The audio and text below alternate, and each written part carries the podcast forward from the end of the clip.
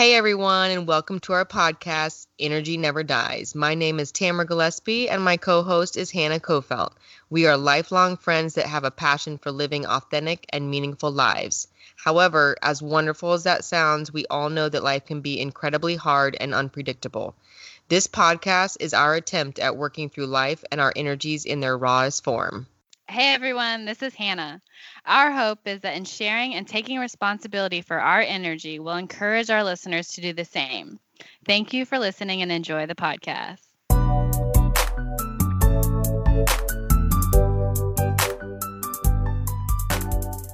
All right, we are here with Energy Never Dies with your hosts, me, Hanna Kofeld, and Tamara Gillespie. And today we have a special two special reoccurring guests that we had on season one Tony Goldsby, and then we had Jarrod, Hello. my companion. Yeah, we'll get into that too. upgrade. Upgrade. Thank you guys for coming. Appreciate you having us. Yeah, always tough topics. Thanks so. for letting me come here with you. and new, yeah, newly newly granted companion status. So True. you know, Yeah. yeah. Upgrade from partner. Well, also to let everybody know, um, this episode is a little bit different in the sense of we're all sitting here together rather than um, being on Skype like Hanna and I have done, and it's it's crazy how we started our first co- podcast being you know a world apart, and now we finally are getting to do one in person together. Yeah, so I think that's pretty cool. I was in Cambodia the first time, mm-hmm. and then with you, we were in Vietnam, and then with you, we were in Vietnam too. I wanted to start this podcast actually with time, the idea of time, because if you think about time and death, you're always wondering how much time do I have left, or if you're older, like maybe my grandpa's age, he's 90, like time is different to him than it is for a little kid. Yeah. Like if you're a little kid, a kindergarten, a whole year seems like eternity. But now, like, time seems to be going faster. Every single year, as you get older, it gets faster. So I look at time as if we weren't looking, if we weren't using clock time, meaning how we uh, coordinate life with other human beings, what would time mean to you? So that's the question I pose to all of you here. I mean, I think that's a good place to start when you're thinking about death because then you think about like how much time do I have in this human life? I yeah, so I I can maybe just in my situation, I think we each one of us is going to have a different definitely an opinion. Um in my situation where I'm deep deep into chemotherapy and everything is about cancer right now, um I I that is on my mind all the time is time like what does this actually mean for me time wise um, for my body to still be here. Um, but I, I mean, I, don't even know, and and so for me, time is is of the essence right now. Whereas I feel like before, I never thought about time. Mm-hmm. Like I, I, you know, I always thought about getting older, but but but not by the day. More like years, you know. Now for me, I'm feeling like time is you know, is it days? Is it weeks? You know, is it mm-hmm. less than a year? And so I'm I definitely think about that and I think about my future trips. I think about, you know, my time with my kids like like, you know, planning things out. I'm like, well, I got to squeeze this in because what if, you know? I mean, I feel like that's a bad way to think about it because I'm am I then saying I am going to die?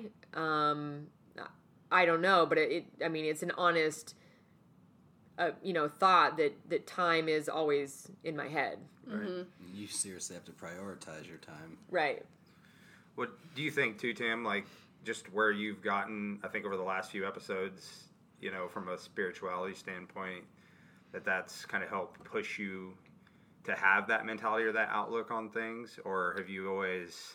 well i i don't want to think about it i would i would like to like you know not have not that i'm worrying about time you know that i'm Right. more in trying to enjoy and just spend you know whatever time i do have here but i mean honestly that's a really hard thing to get out of your mind i mean it, it takes a lot of work i think it um you know is something that i am capable of doing and thinking about it a little bit differently but at the end of the day no matter how much I say that I'm prepared, you're never prepared. Right. Let's be honest. There, there's just no way. Even when you're on your deathbed, I, I mean, I don't fully believe, at least in my stance, that that I'm going to be sitting there not still thinking about time. Like, how how many more minutes do I have? Right. You That- know, that's going to be mean, something that's going to be conscious with you through right. the whole process. Yeah, I think I'm in a better place Yeah. for sure than I have been. Um, but um, it, yeah, this is time is definitely on my mind always. Yeah, and I, I not. I mean, I think if we're, we're going around the circle Yeah, in this yeah. direction, so if, I, if. I'm next, it's funny how you know where you're at. Obviously, is so different from where I can even try to relate to the way I try to view things. Right. Um, but it's been funny for me personally in my spiritual journey how I continue to try to just focus more on time as in like the now time, right? And not in the past or in the future and, you know, many things that, you know, I just can't even control at the end of the day. And, um, you know, stillness and that, that spot where you, you know, essentially try to hold time still, I think is still something that we all as human beings should try to, you know, achieve or try to aspire to be. But I think for you, in your case, certainly, you know, there's almost a, a certain amount of rush that comes along with, you know, having to figure that out in what seems like a more finite time than, you know, any of us know that we have. So, you know, it's you- you're you're an awesomely strong and powerful woman to be able to try to even, you know, work out some of those spiritual things that I think are tough for all of us to deal with, and the fact that you're continuing to still strive to be a better person and just deal with, you know, your disease in a way that can be inspiring to others. I mean, I think. Uh, again, what you're doing is really, really awesome and should be commended by all people. And, um, you know, you, I, I certainly look up to you and it helps me to, you know, appreciate what I perceive as my time here with my kids and what I want to do and the person I want to be, certainly. So if you haven't listened to the podcast with Tony, he has a son that has what is a rare form of epilepsy called. Ohtahara's disease. Yeah, Ohara. O'Hara syndrome. Yeah. So how do you look at time with him? Like he was not supposed to make it past one typically is kind of the average old, age for kids. and now he's that. nine, right? Yeah, So how how do you see time around him? Yeah, I mean, I guess when you're kind of told that and you you get to where you're mentally I guess accepting of that as much as you can be. You know, you always try to keep hope that something's going to change. I mean, I think like you, you know what I mean? You're not ever wanting to give up that that that feeling that something could miraculously, Miraculously. change the That's your situation fight. you're in, right? the end Yeah, of fight, absolutely, yeah. right. Um, but I think the more and more I be, I've, I've been around him, and and again, for those that have heard me talk about him before, it's like, you know, I compare him to people all the time who say, "Oh man, it'd be so great to meet, you know, these great these great figures in the past or whatever, you know, from a spirituality standpoint, and how pure they were, and you know how they led their lives, and then you actually see a child that's you know been brought into this earth that has limitations from a physical perspective, certainly, but then you know from a spiritual perspective is so pure and untainted. You know what I mean? For me, it's like a blessing in some ways that I get to learn from him. You know, every single day. So. You know, I I know it's kind of cliche to say you should treat every day with a you know, human being as their last, but I think he hmm. and Tamara certainly both give me a lot of hmm. perspective on that. You know, to like really love and you know live with each other and you know just be have your family and your friends as close to you and you know don't let petty things be petty things. I think that's so easy in society today you know to mm-hmm. just kind of let those those small things get to you or get to your relationships. And at the end of the day man it's just you get really sucked into realizing how how again in the moment you need to be all the time to to really appreciate those those relationships. How do you think he perceives time? Man, I, I think it's probably you know I I think he perceives things differently, but obvious, but also you know in a in a pretty comprehensive way, right? So I think he still you know will return a smile when you give him love or show him affection or do these things. Still gets really upset and you know obviously goes through pain at points in time, but can't verbally express you know what's going on with him. So you know I I think for him you know, he loves to be alive and he loves to be a human, you know what I mean? And again, talking about things you take for granted, you know, he just continues to fight and want to be here and, and enjoy the time however long that is that he gets to be on this earth and um, you know I think he's a, a very special being in in a lot of regards that you know certainly has had a profound uh, impact on who the person I am today, but will have a profound impact um, throughout my whole life. You know. Yeah. Do you think he could possibly perceive time as uh, a routine instead of a concept of like hours? It's like a routine. Like right now, this happens, then this happens, Yeah. then this happens throughout the day. And Yeah, that's like how yeah. he could possibly perceive time. Is like that's his routine. He knows what's coming next. Sure. Yeah.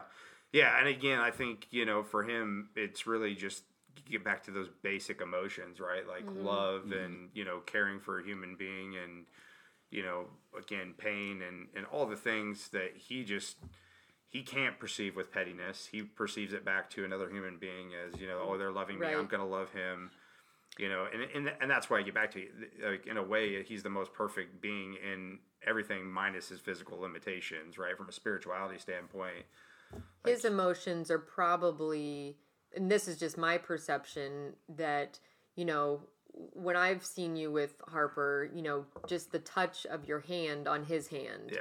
you know those are his emotions that's what strikes his emotions rather than him not knowing the perception of um you know what our human problems are we have Right. you know his is pain you know his physical pain that, that if he's in you know he know that's an emotion for him and how he and then when you're loving to him you kiss him you you know touch i mean it's as simple as that and and who knows maybe it's beyond that in his mind we don't we'll never know that um but but at the same time maybe you know just touch to harper is is amazing to him Right. like you know that that feeling of that love is And it's amazing super pure too. It because. It's Harper doesn't so have pure. a label for it. yeah You know, like he's Yeah. not like, oh, my dad is touching me. Right. It's Right. Like it's He all just about knows- feeling. it's all about feeling. Yeah. So Yeah. time to him is probably just.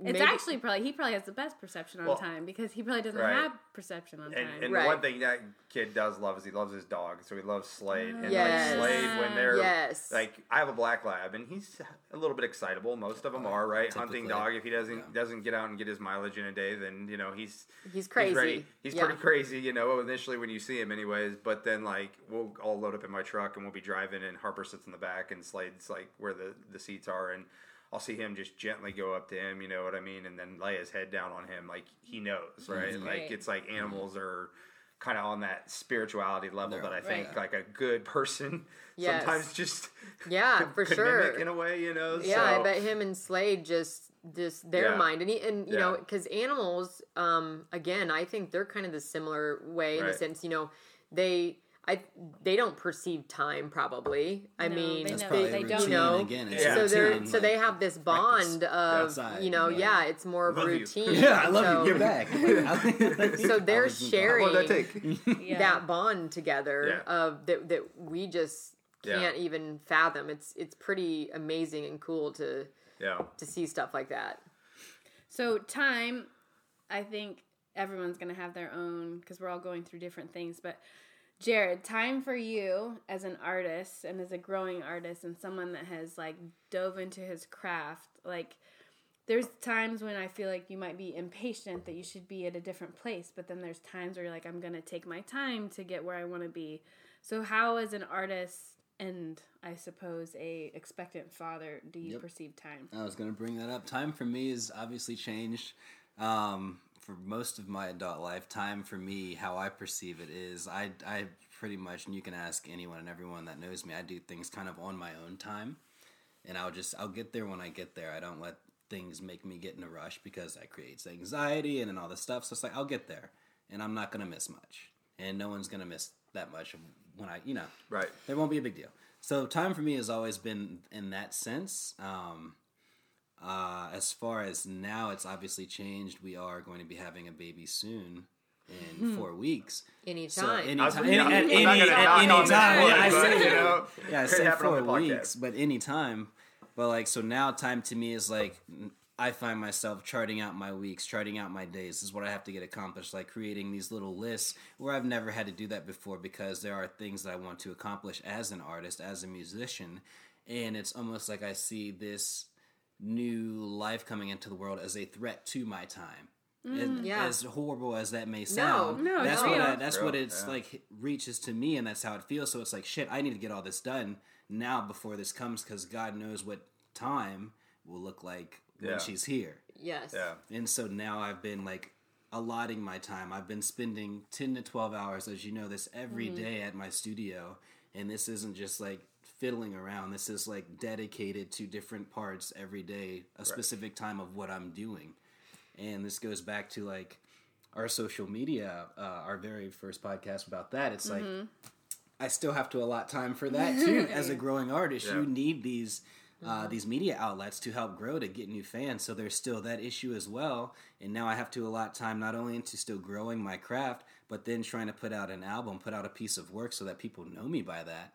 Um, working on that, and then trying to then again do the social media thing, be present on that always. So my time now is obviously a lot more precious to me than it has been before, and I imagine that will keep going Yeah. and won't Yeah. change. No, and I, I like your honesty about that. That you know, I mean, I mean that's the the truth of it is that, um, you know, hopefully you'll find a balance and you you guys will figure it out. But I mean, that's honest. You know, a baby changes lives and your time and and you have no idea what it's going to look like until she's actually here Right. i mean you can Can't plan for it pre-plan, yeah. you can You really try to plan You can for it all you want Yeah. um and try to get as much as you, you can done and um, cross your fingers that it'll it'll all work out and it will all work out but i i like your honesty of you know this is Being a hard, being a dad's hard, dude. Like, Yeah. I mean, from my perspective, because you know, you guys have this relationship for nine months with this thing growing inside yeah of you, yeah and then We're just.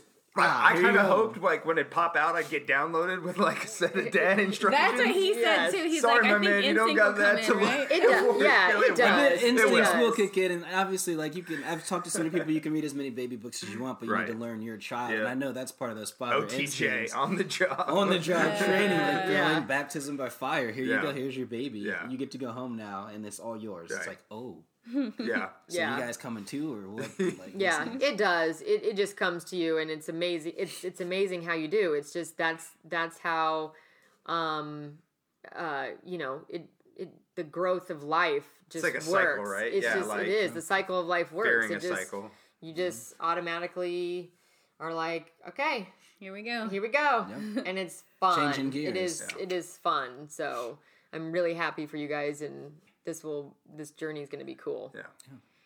So cleaning cleaning up, I Yeah, guess. Yeah, finishing up. Hanna. Hitting Oh, forth. yeah, Yeah, we always put our power hitter at the end. And then with yeah. this, with the same exact scenario, being an artist, trying to focus on your work, also uh, substituting at the school to make an income to be able to support this new child that you're coming into, Yeah, and then having be- a new child. How are how are you viewing time? What is your thoughts on time?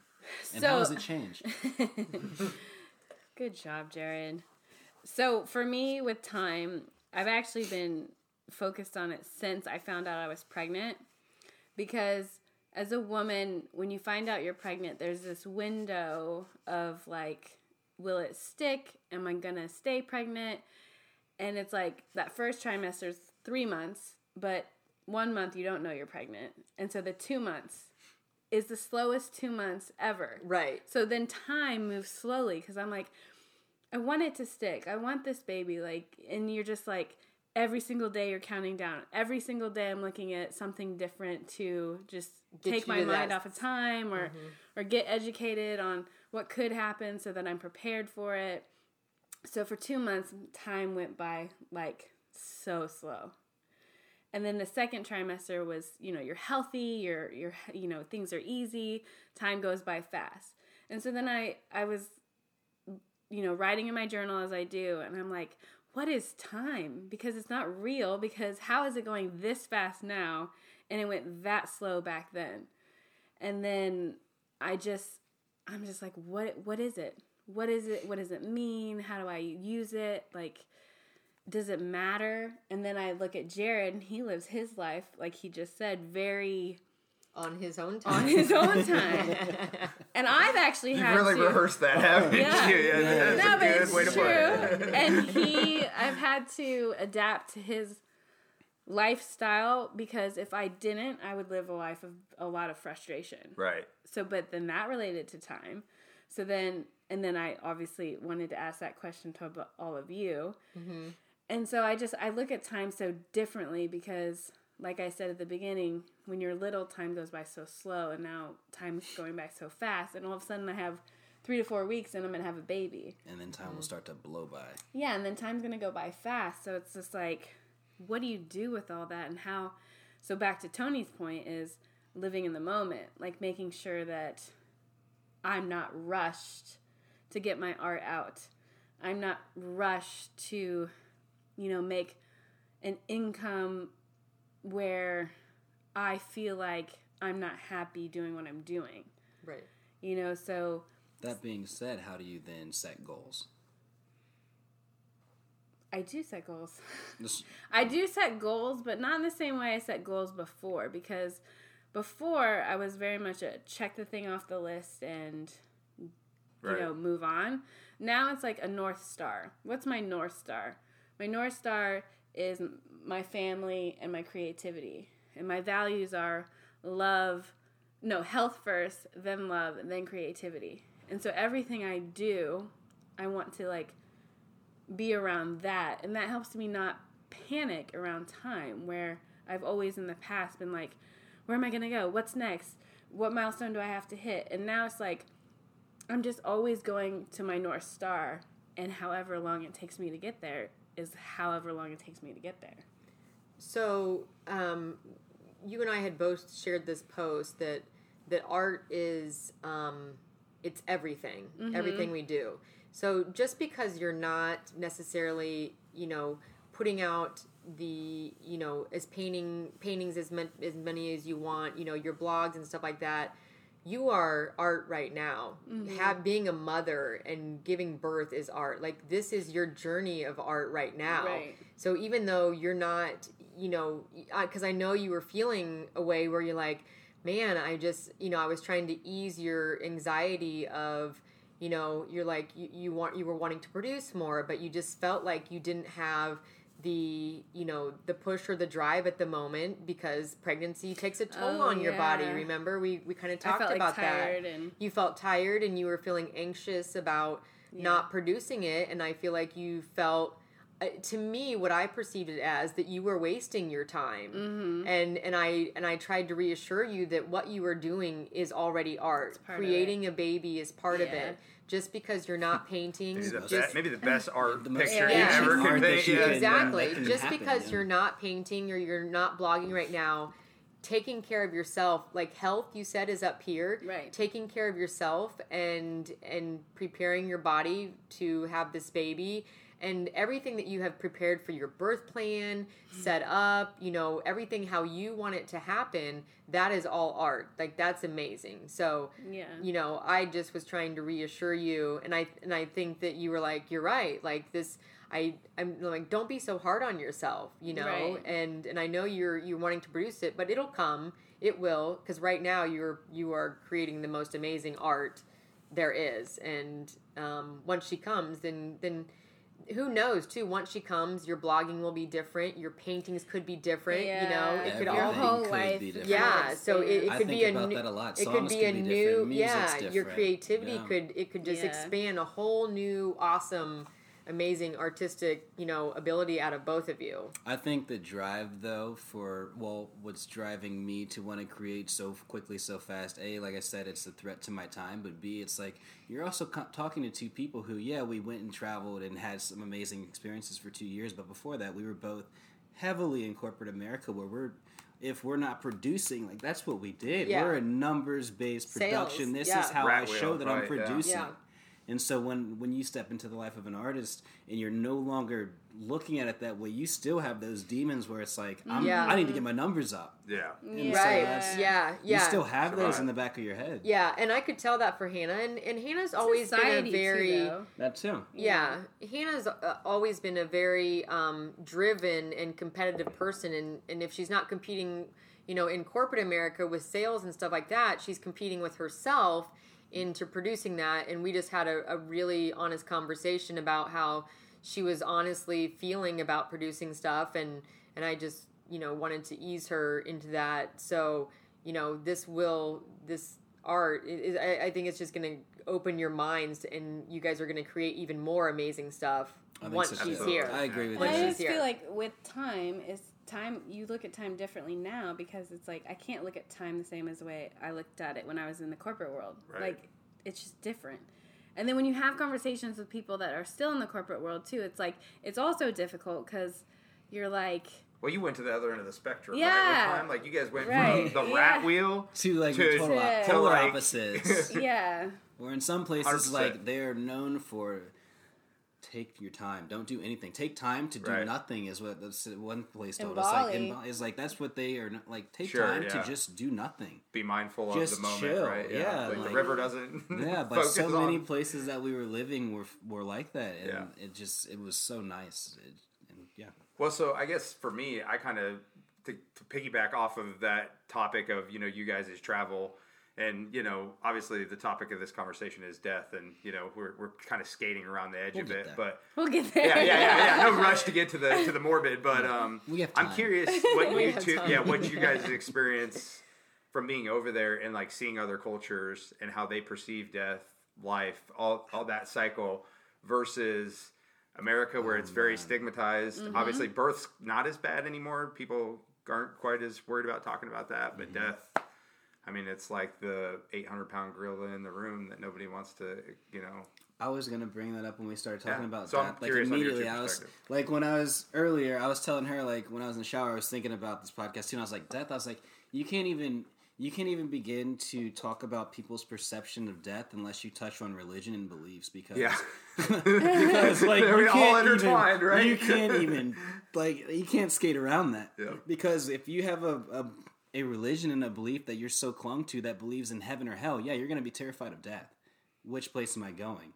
If you have a belief that believes in reincarnation, I'm going to turn into something else. Now death is looked at as like, oh, cool. What's what am, next? Yeah, what am I turning into? Exactly. Yeah. And so you can't talk about perceptions of death without religion, and that has a huge factor on people's minds about death, I feel like. Yeah, absolutely.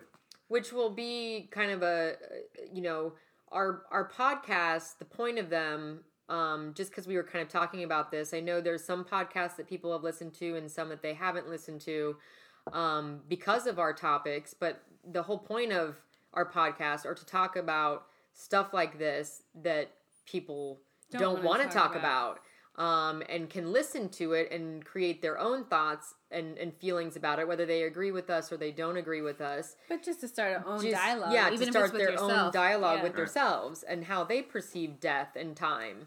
Um, so I just wanted to put that out there because I know there's just been, um, you know, we've had a lot of people who listen to a lot of our episodes, some that they haven't because of the topic of it to start out with.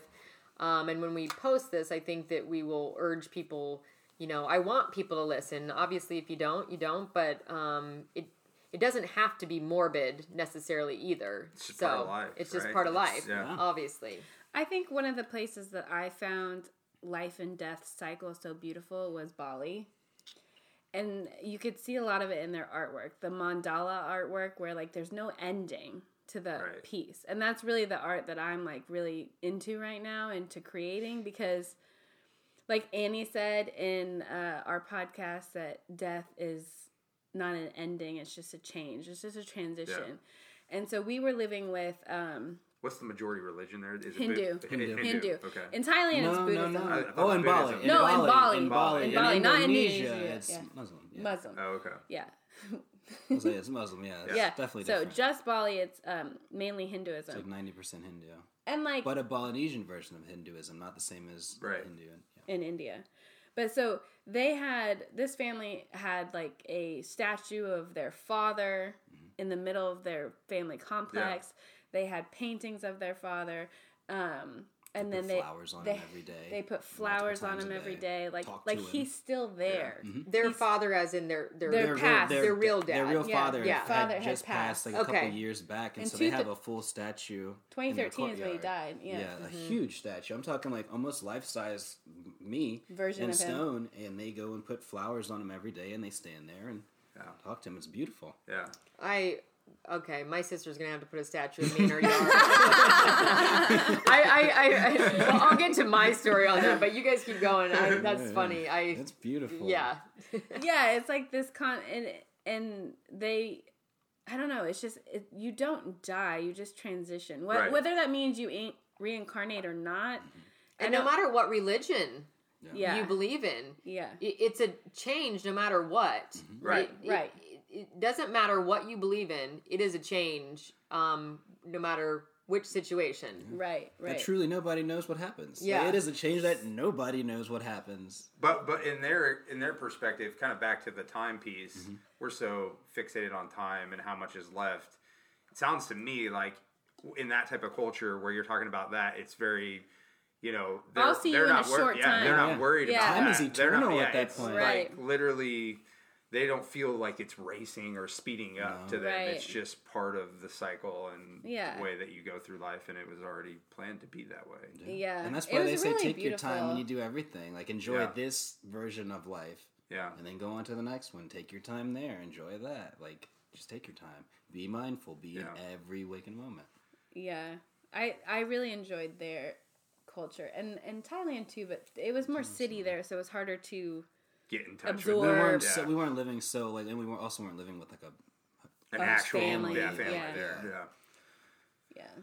Well, I mean, so that's the perspective from, you know, the big world. That's, that's us. Yeah. I mean, talk a little bit, Tam, about how that same perspective. I think you know, you guys had a religion uh, episode that I listened to, and I thought was really good. It's a hard conversation to. You know, It's really not one you dig deep do in an into hour, and be yeah. super Yeah. PC. So, I mean, right yeah and that's the thing we it, i know a lot of people again back to the topic of people listening to our podcast i know um i think a lot of people want me to grasp onto god right now because Right. that's what they believe in and and i'm grasping onto my own spirituality you know and so i hope that's well, well, I don't really care whether it's okay with everybody or not. To be honest, it, it's my own spirituality, and I I don't um, feel like anyone should feel um, uh, any certain way about what they believe in. I, I love Right. all. That's that's why we're humans because we get to believe in whatever we want to believe in. Um, so you know, death for me is exactly how I feel. Annie described it in our our podcast. Is that that's what I'm believing is is, is Yeah. going to to happen. Is that um, uh, you know where where Jonah is he he just changed Annie Annie's son Jonah who who died of cancer.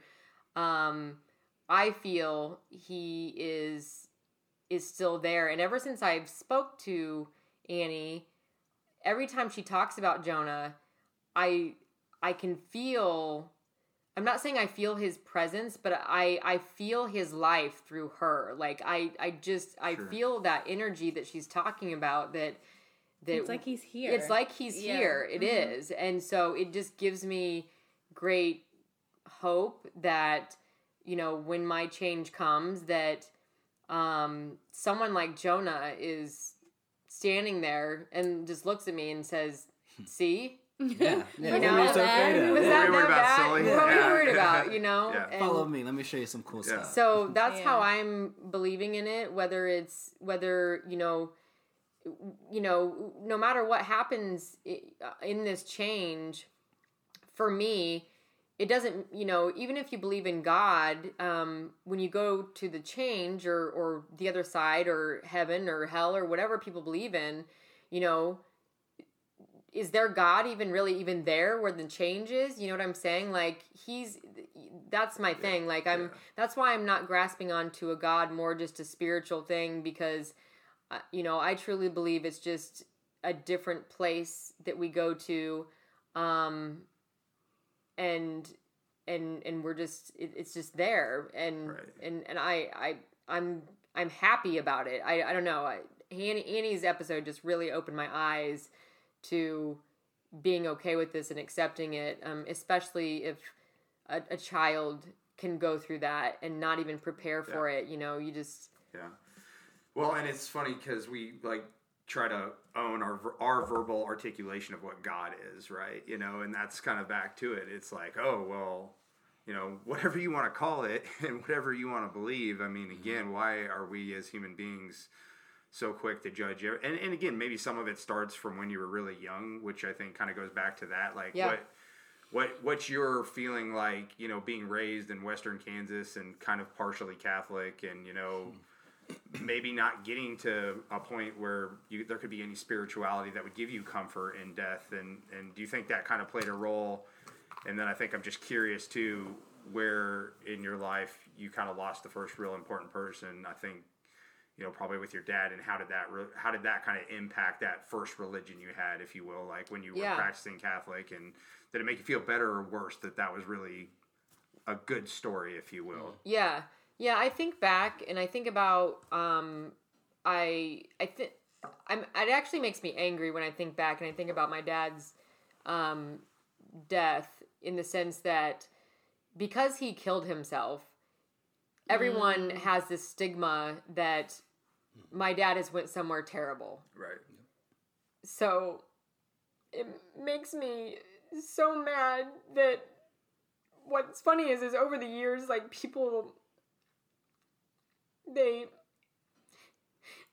it's like my dad's death was not a big thing like because he took his own life and because he wasn't the best man it was like people were like they look over it whether you know somebody else's death is you're missing them and whatnot and he just wasn't the greatest human being that he could could have been. And i know he could have been but it just it's hurtful to know that i don't feel that way. Just because he was this certain human i truly believe that he's not in a bad place and that i will see him again and that when i do see him again the first thing he will do is tell me how sorry he was. Um so i that that was hard and i think that's where the the first time that like the catholic view that i grew up in was really questioned for me because i just remember him dying and yes we had the funeral and people were sad but at the same time it was almost like he deserved it Yeah, like they didn't think his Like- death counted to be more Yeah, because like- he did it to himself. yeah, like it didn't count, and that that I shouldn't be mourning or that I should be happy that he's gone because he just wasn't, you know, the greatest person that you know of all times, and so it just. Um, even to this day, I still feel that way. I still feel like people overlook it, like that that I lost my dad, but like it shouldn't be counted yeah, the like it shouldn't be life counted because because he he, of the way he, he was left. yeah because the way he left. And so you know that started me to question my Catholic beliefs um, just because the way people made me feel um, and I just needed to suck it up because he chose this you know? And however in in the same token um I, I my grandma was very strict Catholic, and when my grandma died, she, I could tell that she was in touch with whoever her God was. right I truly saw this this because she devoted herself to her God, Right. and she was Catholic. She devoted herself, and I truly the believe God, right? I wish we could just all start saying that. Yeah. whoever this God was, but she devoted, and I truly believe when she was literally on her deathbed, she was repeating herself in Spanish that basically that it was okay and she could, I mean, j- just her touch in touchness with him or her or whatever it may have been that she was in touch with, what she believed in. It was the most amazing thing to see yeah, and that was a Catholic belief, but but she was so in tune with it right. that I I was so beautiful to see, and um and I believed in what she was believing in. It not that it was my belief. Do you, Right, does that right. make sense? Yeah, like. I believed in what she You didn't truly. think it was fake. It was. It, it was like, real. This is real. This is real what is happening. So that's the thing. I think we all have our own belief, and it all can be true for each and every. Most si- likely is true. So so so there may be several different changes and places Yeah. that we go and that we end up and yeah, and it's whatever we believe in at the moment so and at the time and what we've really grasped onto and so we we may not all go to the same place it, Yeah. but i don't I don't think that necessarily May not even be a place. It may not even be a place. Right. Yeah. Um, We may not Well, we go don't spend anywhere. this Yeah. much We time. may not go yeah. anywhere. We don't Like, spend this much time trying to figure out where we came from, right? Right. You know, Right. like what are the odds that we're going Right. right, back to where we came from? Right. You know, and I think I exactly. I, I text you that one night. It's like, you know, when I finally came to the realization, whatever happened before I was born, you know, I, I can remember freakishly back to like when I was two, some certain Can't- I moments in time, right? Like it's kind of crazy sometimes like I can too. And it's weird how other people who can't remember, but I can remember back to when I was Right. two years old, three years old. Um, I know my sister says she can't believe the things that I can Yeah, remember. sure. And and how little. I mean, I remember. I just it, it's But, but crazy. if that was bad, right? Don't you think it too? We probably would still kind of remember, holy cow, that was terrible, right? So Yeah. whatever we came from, and we then we were forced into this physical reincarnation of that, or you know, being plain spirit, body, whatever you want to call it to cover your mm-hmm. your your your individual religion. You know, I, I just have the feeling that it has to be something very similar that you're going back to again. You know, so it's either We keep saying going back to though. What if you're not going back anywhere or somewhere you've never been? It's very going true. a place going to. The place you're going to. It could be back, it could be forward, it could be sideways. We have no idea. Yeah. It could be nowhere, it could be down, up. You don't know. or it's nothing. Or it's nothing. Or you could change into something else. Or it's nothing and Or you go that's into it. the I would ground. never know. I mean, well, the way it. that I was, uh, the way that I grew up eh, as a Jehovah's Witness, like that's what we Yeah. believed is uh, basically there was 144,000 people that would go and sit with God and Jesus in the heavens and help reign. Uh, the other believers will repopulate the earth, and they will be born again on the earth. Those who didn't believe, they will remain in the grave. There is no hell. There's no hellfire. You just from dust you are, dust you shall return. Boom, done. right. And so it's like there's a million different beliefs. Like what? On uh, Joe Rogan's podcast, he talks a lot about how maybe we're just redoing or we just keep coming back to redo it. it. Like, what if that was the case? You know, like, uh, you didn't do so well this time. Right, Let's- let's redo. until until you get it right. Right. you know. I I mean. I, I, I, There's a belief that believes that. Isn't I it? do, I do. Until you get it's it right, so you can't weird change how I and believe. reincarnate into Yeah, the next thing. It's, You it's have- Buddhism. yeah, you have to get it right, and then you can change. It's not so much get it right, but well, it kind of is. And maybe- maybe- yeah, Yeah, get rid of all di- your old yeah, karma. maybe you yourself. get to decide what you want to do um and and you maybe you don't remember doing it or whatever but because again my spirituality is is is that i believe in that change and that i'm going to go somewhere else but i also feel like my dog is my dad reincarnated so Well, i mean that's because that's true. I- I've seen your dog. I know. And so it's it's so weird because I don't necessarily believe in reincarnation. I've never really thought about it, but I just specifically think my dog is my dad. And I know that is Here's the so thought. crazy, but I just it it it's it's weird. He's the, the craziest. What if it's not? Okay, here's the thought. If you think about it this way, what if it's not reincarnation? What if he is just inhabiting that animal for a time period? Correct. That What What Isn't if he, that what what, reincarnation what, no, is? like, no, no, No, What if he's no, not actually?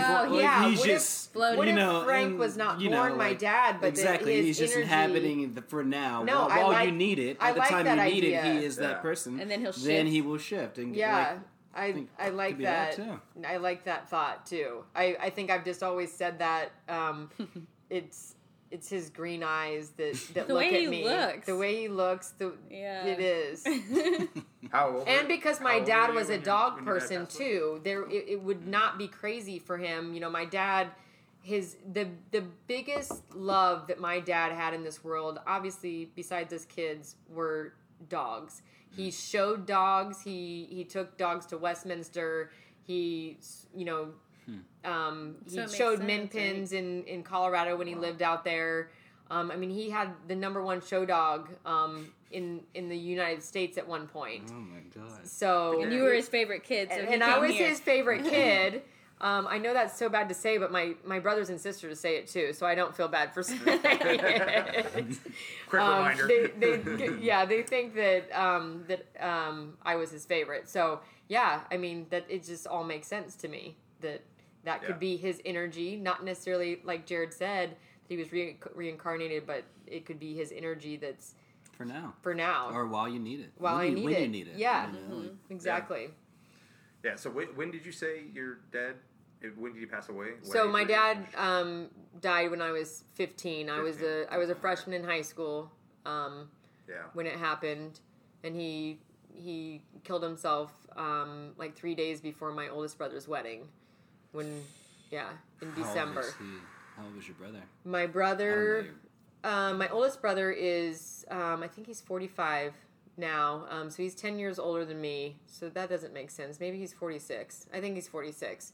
Um, sorry, Justin. Give you a little help there. Yeah. yeah. Um, so yeah, I was 15. So my brother was about 25, um, ish, and then um, my dad, I believe, was 48.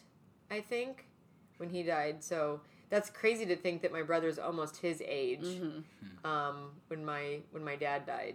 So You lost your mother when you were a teenager too. So was that was was that your first encounter with like a major loved one dying? Uh, I mean, other than like aunts or Grandparents? yeah. Yeah. I mean, I think was somebody that was more or less in my head, Yeah. Unexpecting it, right? Right. You know, so yeah, I mean, that's where, you know, it does definitely change your perception on life. And I think we had talked about this a little bit with you and your girls, Tim. You know, I think right, wrong, or indifferent, you know, I was a little bit more sheltered from my mom's cancer prior to her passing away. So for me, it was like I, you know, I was really close with her to us to the very end, but then like at the very end was not wanting to go to like the hospital. Just didn't want to. I think accept. And I just wasn't even to the age where I could even understand some of these nuances, like we talk about, you know, getting back to that feeling of, you know, how close these two worlds are parallels or planes or Yeah, whatever you're you not want to make, right? Yeah. How old were you Yeah. again? Yeah. I was, I was 13, 13. and my little brother was 10. So for me, it was really the teenage boy mentality way to do it. Like, I'm not going to cry through this. Like, my little brother sees me cry, it's just going to make him cry. You know what I and mean? things are so much yeah. more dramatic when you're a teenager too. So And you're so self-absorbed. you that are age, you are so Yeah. self-absorbed. You also You, have don't. no control over your emotions or how to Yeah. how to even Yeah. process. it. yeah, Yeah. it was. It, it definitely. I, I I think about losing a parent now rather than than then, and and the. I definitely look back and I'm just like, I also think that I was very selfish and, and just like, everybody should just mourn this right now because I'm Right. Yeah. mourning. Yeah. You know, you are. You're just so self absorbed. Yeah. And, you know, I don't don't get me wrong. I'm not saying every teenager is self absorbed, but just I have a teenager and I, I know self they're self absorbed. Right. so Well, and I think that's Um, where they just. and I do know I was. They, you know, it, the ability to talk to another human about it, you know what I mean? And to have, you know, kind of back what we were talking about, just a more formalized relationship with death, I think at the end of the day is going to be really healthy for our society when we, you know, don't freak out a million podcasters because we're going to talk about death today and they're skipping over this episode to get to all the ones that are about Happiness. self improvement, right? And how you Right. get to be a better person when mm-hmm. the reality is, again, none of us are getting out of here, right? So, you know, there's probably a million different ways that this could all end up and probably ways that we can't even verbalize or articulate as a human, which requires it to be a religion or a way that you could actually even perceive these things. I mean, what about the wild chance that we're just not even smart enough to know anything about where we're going to go? What if right? this isn't even real? What if we're in the Matrix? So I think Yeah, you know that's hard because you're grasping for all those things. When As you lose humans, a you want parent, answers. yeah, You you, want- want you you want it. you want those things, you know. So I think it's easy to either be angry with your your selected religion at that juncture, Mm-hmm. Or you're going to kind of go closer to it. I think, and you explain that, especially with your grandma, how that kind of brought you back. And I think for me, it definitely brought me back into you know more of a you know a Christian or Christianity, you know, believing in you know Jesus and that you know he's the he's he's my personal Lord and Savior, you know, and that's going to be the thing. And again, I still really like that story, but I also realize there's a really good chance at this juncture that that's just what that is, right? You know, and Well, it's your verbiage right there. You're just calling it. A, you're calling it a story. It's mythology. It's how we. Mm-hmm. It's art. How we cope with things we don't know right, the answer to. right. 'Cause we don't know if that's Yeah. real, Yeah. right? But we don't know that it's not real. We don't know it's not real. Yeah. but and that's the thing about belief too when when people are so um, because i'm not in a religion or, or or have a belief in a religion at this point in my life I do feel like I'm a little bit more scattered when I when when I do feel that people um you know like my grandma her belief was so hardcore deep into that.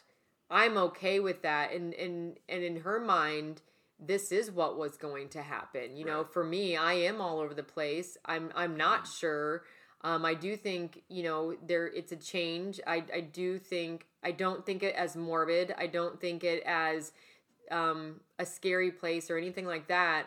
But but then when I look at my grandma's situation and how she was so deeply devoted to the you know uh, the Catholic religion, um, I think that was a beautiful thing to see too. Um, because um, It's like she had a place to go. she had a like place I to go. I know this is happening. I prepared. For yeah it. I she's prepared for it and i'm and i'm okay with that too because in her mind this is where she's going She's made up. yeah Right, she's right. yeah she's right. made up her mind Yeah. So you need to reach me. so I, I i also agree with that in the sense that that that made her closure Right. you know for for here on earth with us um really well and i i kind of envy that in the sense that maybe i you know i'm, I'm not saying i need to find a religion i'm not saying i, I need to figure it out and i I, pro- I probably won't but i do envy a little bit how in touch she was just because she was so certain where she was going um it um i, I kind of want that feeling a little bit maybe but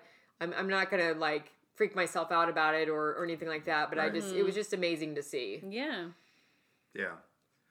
It's What like about the you, Hanna? Power of faith that you saw. What Yes. about me? What? First, fir- Raw. first yes experience. it was very raw first experience with um, death. I guess that kind of Oh, I was changed your your perception and maybe how that's came to this point. I don't know if it changed my perception, but the first death that affected me was my great grandfather. I was telling Jarrod when we were driving here from Kansas City that I was eight years old and he was in his 80s and he would always pick me up and he would, um, he was just a really great, great, he was a great, great grandfather. a great man. He was a great man. And to me and just when he died i was so sad. And just to know at eight years old i'm like i don't he's going in the ground. What does this mean? Like right. and then and then and then adults trying to explain it to you or soften it down for you. Right. and i guess that's kind of like things i think about is like what do you tell people that haven't developed a uh, not a religion but not a that don't have the concepts of where do i go with this? Like what do you tell the 13 year old and 13 year old tony and tamara about where their dad's going or where or their mom's going? Like when they haven't even had a chance to develop what they think about life yet and like Oh, what, you tell them whatever you believe in. It's Yeah, it's, Right, yeah, happens. yeah, Yeah. It's a but as i'm Right. saying vacuum like of that Yeah. religion that you've been. but that's raised tough in. though Yeah. right because like that Yeah. doesn't For most you people, wanna it's give- not though.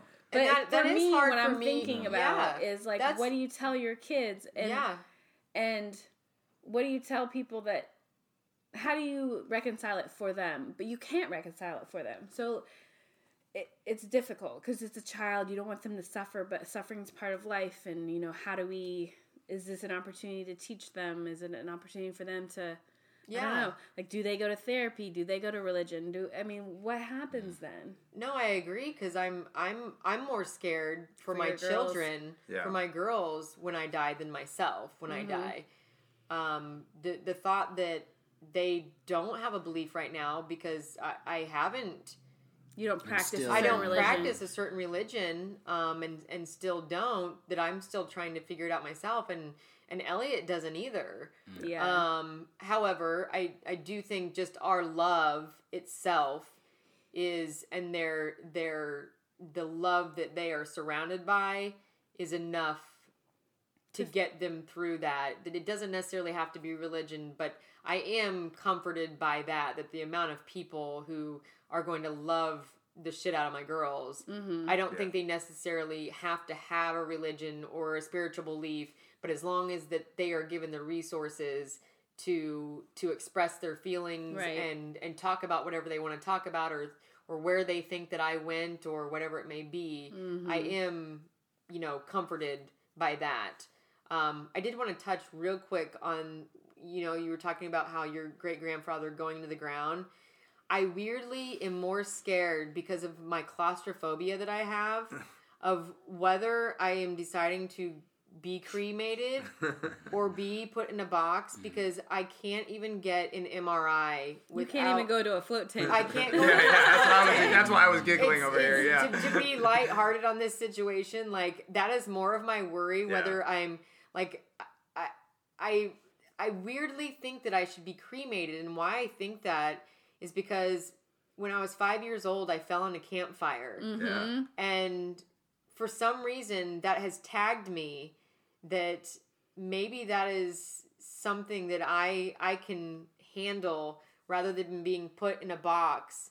Um, not that my body will even feel it, I don't even know, but just that my claustrophobia is so bad. It is the weirdest thing that that I can go through being stuck needle by needle and surgery and whatever it may be, but I cannot be put in a confined space. Um, and so that is the biggest worry I've been having is what I'm going to do with my body. I'd like to be cremated and Yeah. spread. yeah. Yeah. I, I don't think know I'm. I think I'm going to have to know because the that. thought of my body being in a box is If it freaks you out now, the like you don't know what's gonna happen. Like I I, know. get what you're saying, You and so, know? like, but you don't want to freak cold. what might It- happen to you next time. It's cold down Exactly. there And if that too. I know. now, like I know not only am I in a box, but you just put me six feet under the ground Yeah. and in a box by myself. in a box by myself, and Yeah. I mean, and I can't even be in an MRI machine. No. Yeah. Mm.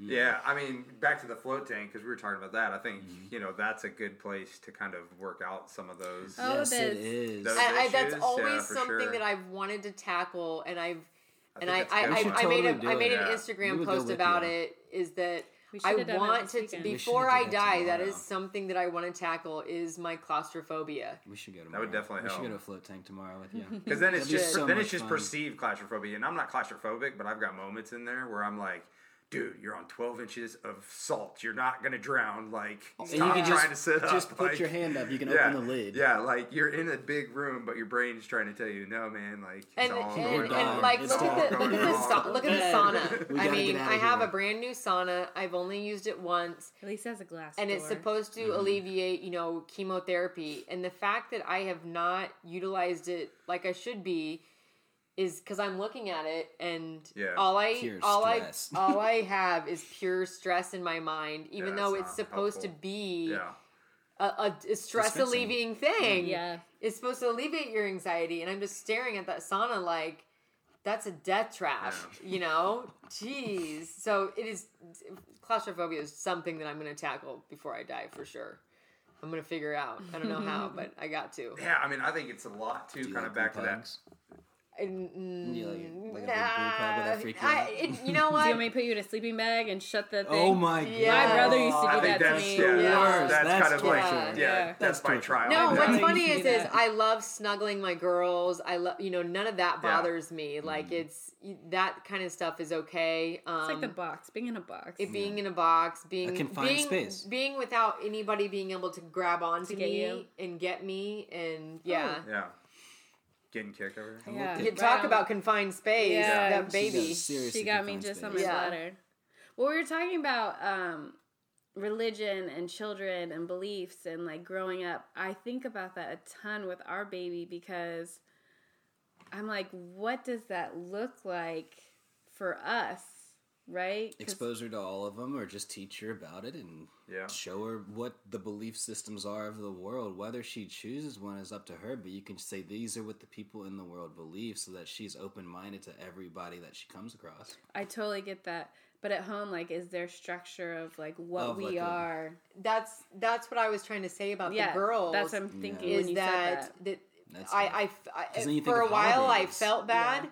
but at the same time, I don't think it's necessarily the right time necessarily to you. I've given because I was given the belief of Catholicism, and then all of a sudden I'm like in shock Mm-hmm. of how again with my dad's death Mm-hmm. that that he was in hell Yeah. and and in my mind i was like i don't think so you're not getting you're not telling me that's where my dad went Yeah. and yeah. and stuff like that so so for me i i am okay with with my girls not growing up with a certain belief and that they will make Find their, their own own. choice when it is time and when their minds have have grown to be an adult mind and they can decide that. Now I know a lot of people are going to disagree with that and that's okay.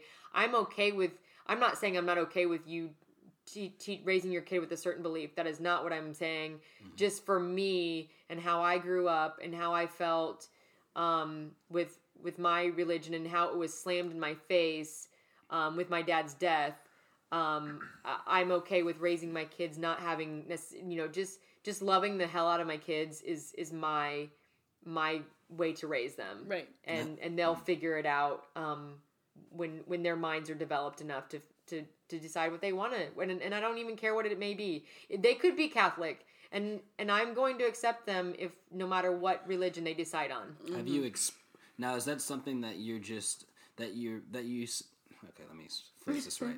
Is that something that you're you say to us, but you sit back and let happen with your girls? What you just said, or do you express that to them, So I or are you express that. sitting back and just So- watching and letting them and just seeing? Yeah, so so I have I have talked to him about it um a little bit, not a ton, but like for certain like certain instances, like um Emma has went with um several friends of ours to their um their kids groups that they go to at some of their churches um lately and she has done it over the last couple of years and she loves going and doing that stuff. So even though I don't, I allow her to go cool. with cool. with those friends and those families even though i am not part of that church um, i'm okay with her going to experiencing those Exposure. things exposure That's um, since i can't give it to her because that's not where i'm at i'm okay with her exposing herself in that way. So so yes i've talked to him about it a little bit but more so just allowing them you know if if alex were to come to say i want to go do this mom i will let her do it.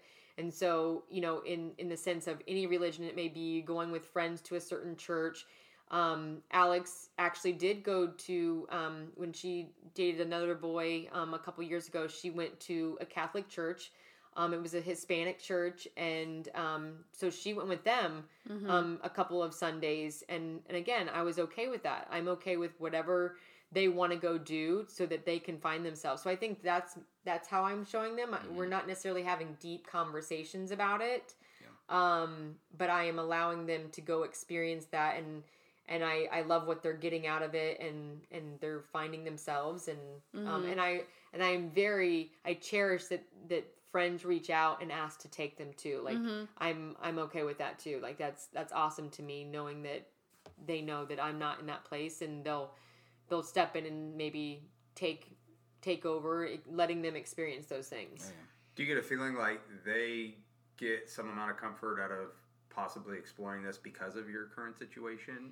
Like in again, Um, hoping that they can find very similar to the precipice that was for you finding religion, you know, with your grandma and your dad and Yeah, I mean, I don't know. I don't know. Um, maybe I've needed to get deeper with them, but I don't because um, the, I try to keep it as lighthearted as possible. Right. And I know you said that before. however, I, I don't want them to be slammed with my death either. You know, Right. that kind of scares me too. That they don't have something necessarily to grasp onto. right.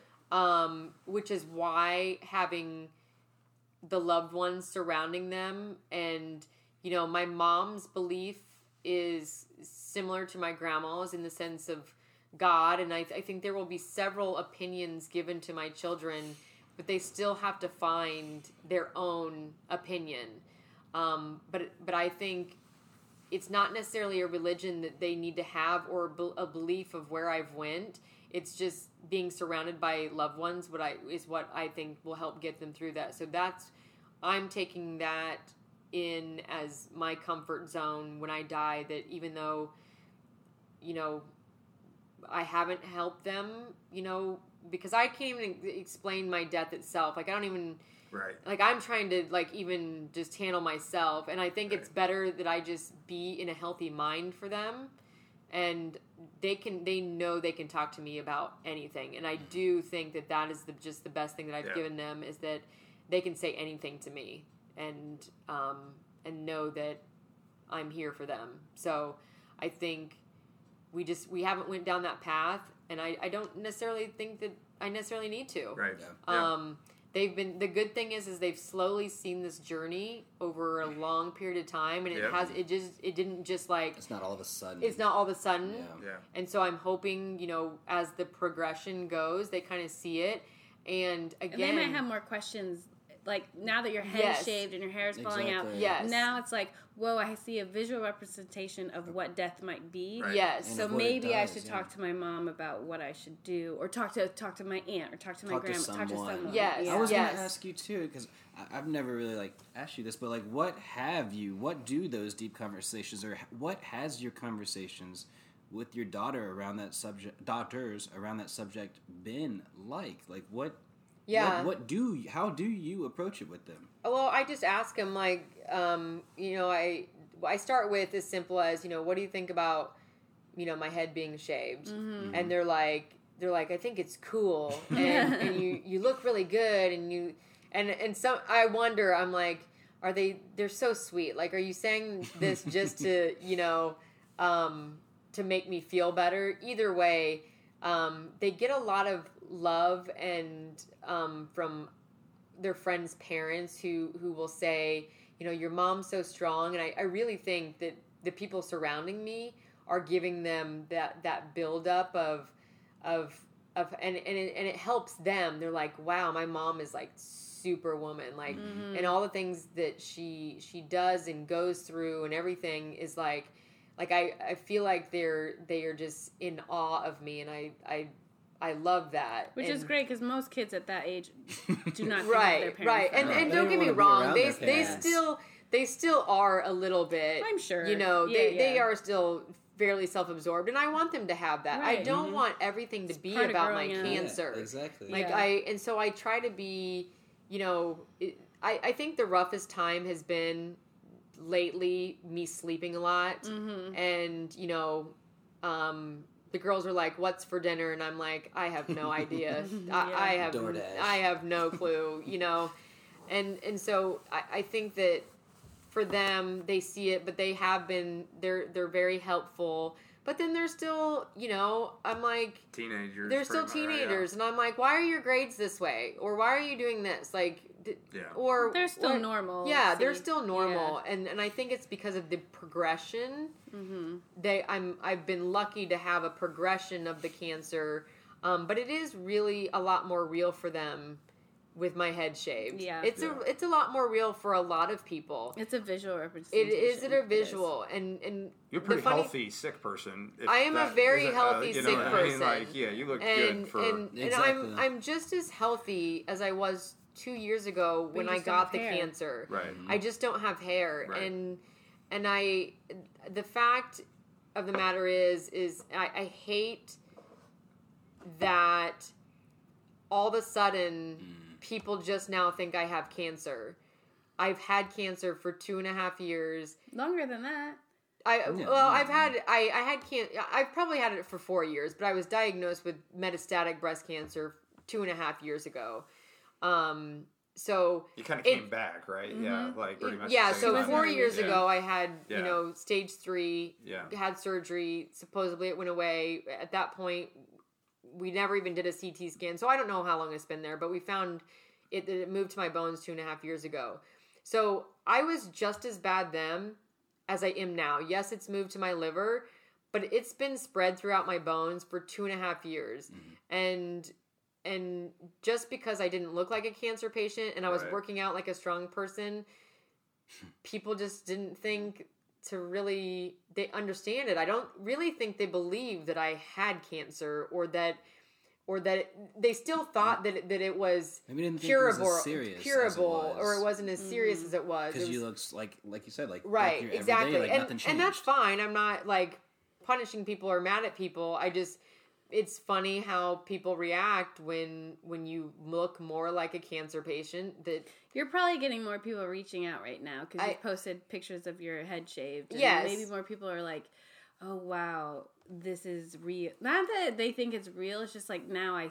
I it's Well, like you see what you definitely believe. stigmatized when so you- much, yeah. right? Like Or people maybe they don't want to talk worse. about it. Well, like, and Maybe like they think it's gotten thing. worse, too, Right. They see right and it has like, and "Wow, it it's has really gotten a little worse it, i will say that it, like i said it has moved to my organs which is more dangerous than it being in just in my bones that it was Um, but you know, like just for an example, when I did um, Alex's um, softball team had a um, had a breast cancer awareness game, and my speech was basically on making everybody aware that you know cancer patients can look just like everyone every single day, and and and and I think that you know we we actually had unfortunately some people you know in, that that Alex you know went to school with you know say some mean things to her um, about my cancer and that one either I was lying or two that it wasn't true or that if I was really sick and it came back I wouldn't look like I I do or I mm-hmm. wouldn't be working out like. I do mm.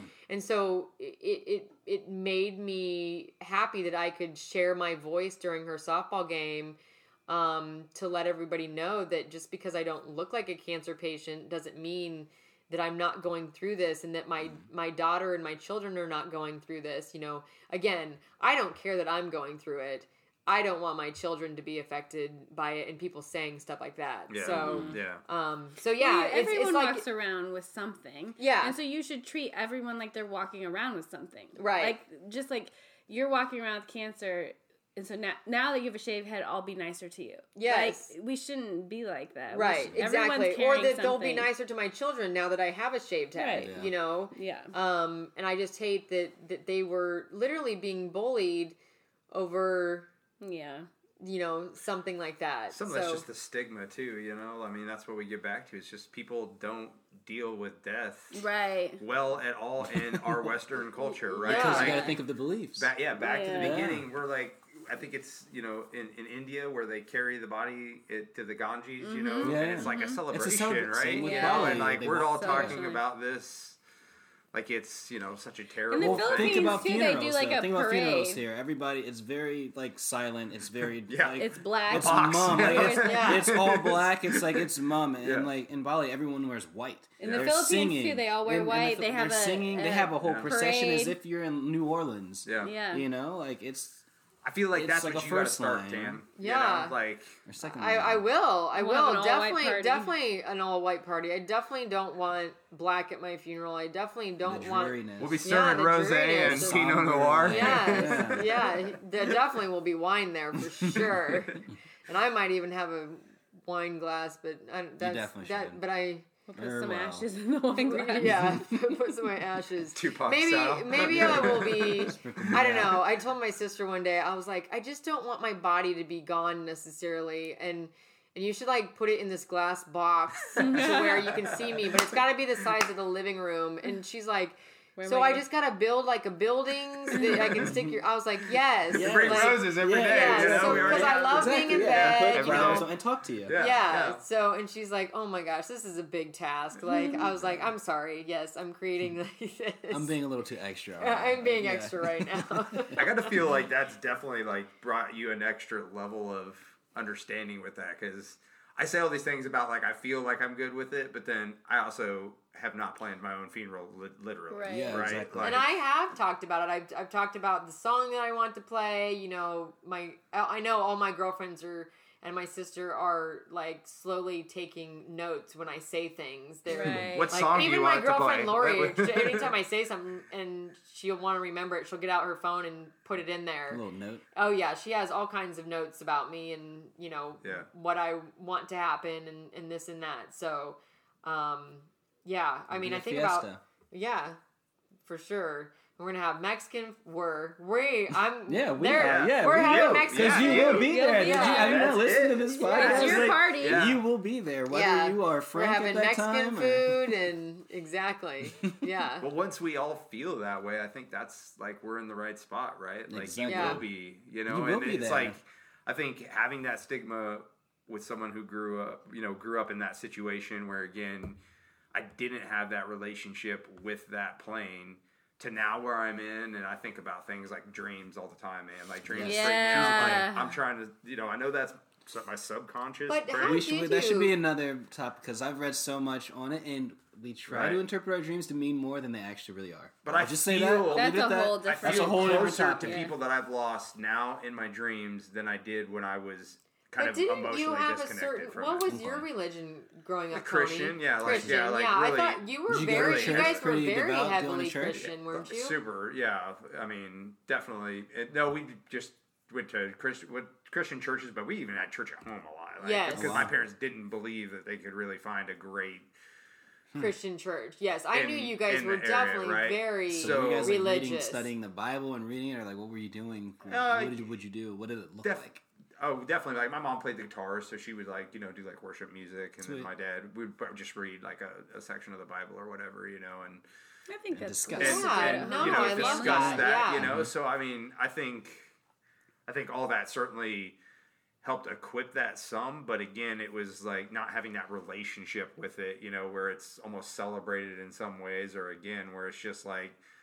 Oh damn! I'm still going to talk to you. Like I've been telling you about this reoccurring dream I have. That maybe it's not a dream at all, right? Mm. Maybe Yeah. me, you in this neighborhood. That you know, for those of you who are listening, me and Tamara grew up next to each other. So Like next door, like Yeah.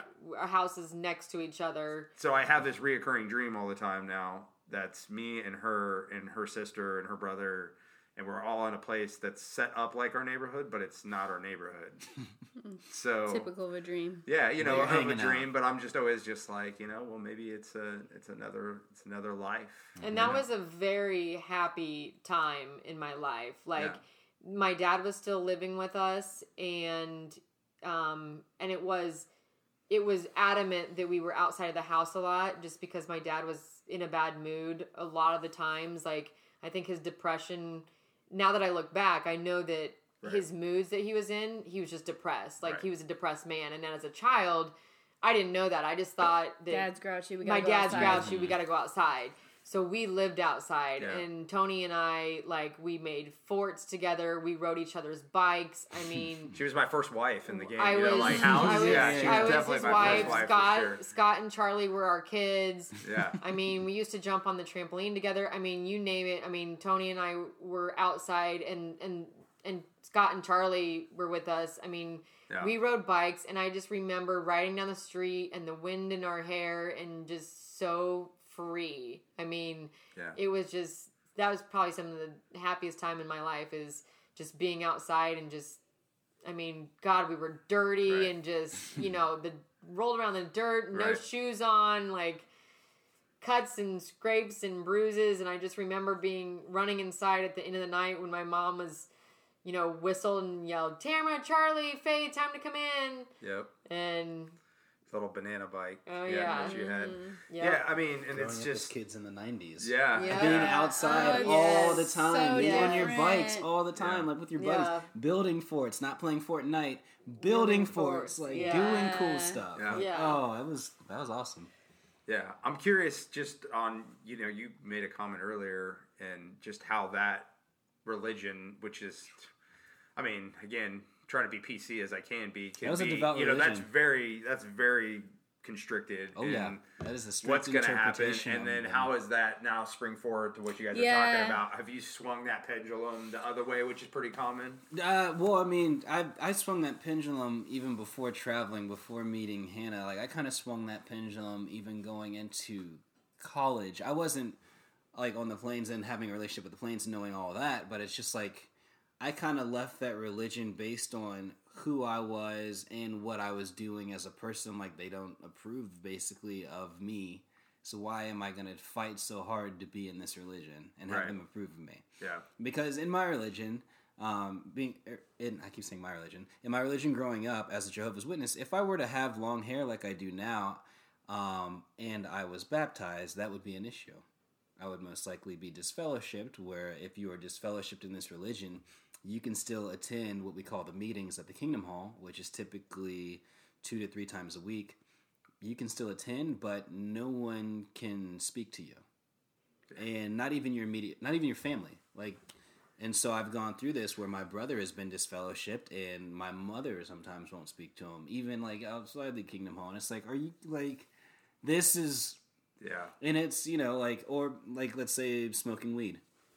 That would be a problem. That'd be an issue. Yeah. You know, you don't even really drink alcohol to excess if you're a Jehovah's Witness. So again, if I was baptized and I'm doing what I'm doing, I'd be disfellowshipped. So it's like, what is the point? right. And so, yeah, growing up in that religion, I used to go door to door like you see in the movies. I used to Yeah. knock on doors, Yeah. hey, and like present these magazines and articles and do all this stuff.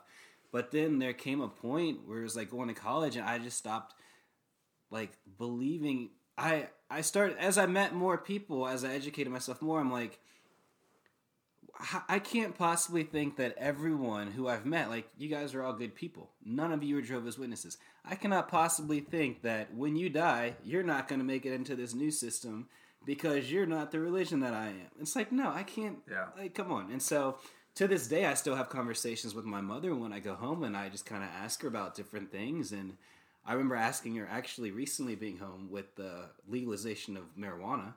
I'm like, wow, so the reason that the religion is against it is because it's an illegal drug. What happens now that it's legal? Would they still have a problem with people doing it now that it's no longer a crime that I'm committing? What is like you know, Yeah. and just different things. I always have these conversations with her. More than just that, but it's like nowadays I'm no longer. I don't believe that. I've, I'm too open minded. I'm Right. too. I've seen too much. I've I've seen too much. Yeah. I can't. like I can't go back. Well, there's a lot of people that are going to get fire and brimstone. Well, no, gotta- no, no, because we don't believe in hellfire. Well, that's at least. I Don't guess, believe in the hellfire. You just go to yeah. the earth and dust you are, dust you return, and that's it. Yeah.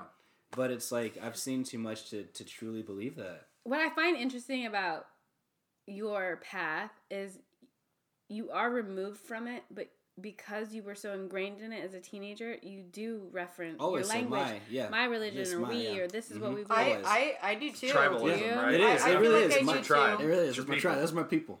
I, I, I do too a little bit. I think Catholicism. the, with Catholicism, yeah, And it's because been I was because I was baptized. I went through Eucharist. I went through confirmation. Mm. So you know, I did all that. So I, I I do tend to still feel like I say my religion and whatnot, even though I haven't practiced that since I was a teenager. So I, I think it's habit, It maybe. is. I and I was habit. actually never baptized, and that was a big conversation that my mother and I would talk about, especially through the college years. Like my brother did get baptized, and but then he got disfellowshipped. You know what I'm saying? So I'm like, Yeah. why would I do that? This is the conversation I have with my mom. Why would I put myself through this? Think about this. My brother's name is Brian. It's like me and Brian are both. We almost have identical behavior of what we're doing. But if we both go to the Kingdom Hall, they talk to they can all talk to me because I'm not baptized, Yeah. but they can't talk to him, and he is. I'm like, that's how do you not see the hypocrisy in that? I was like, that's messed up. And so one, I've never gotten baptized, and so that was a big thing, you know, with my mother saying, if you were to go tomorrow, like if I was to die tomorrow, like you wouldn't be saved. You're not But baptized in her into perspective, how scary is that? Like my Exactly. son's not going with me. Like exactly. in her, pers- that's how I try to reconcile her devoutness. Is like she's thinking She's like your grandmother. like she my is grandmother. exactly like your grandmother. my son's Yeah. not even be in with these me. even with conversations we have if i like show her a point like an actual fact it's like blind faith like i don't care that Right. doesn't Yeah. fake news Like, Right, it's right. like Yeah.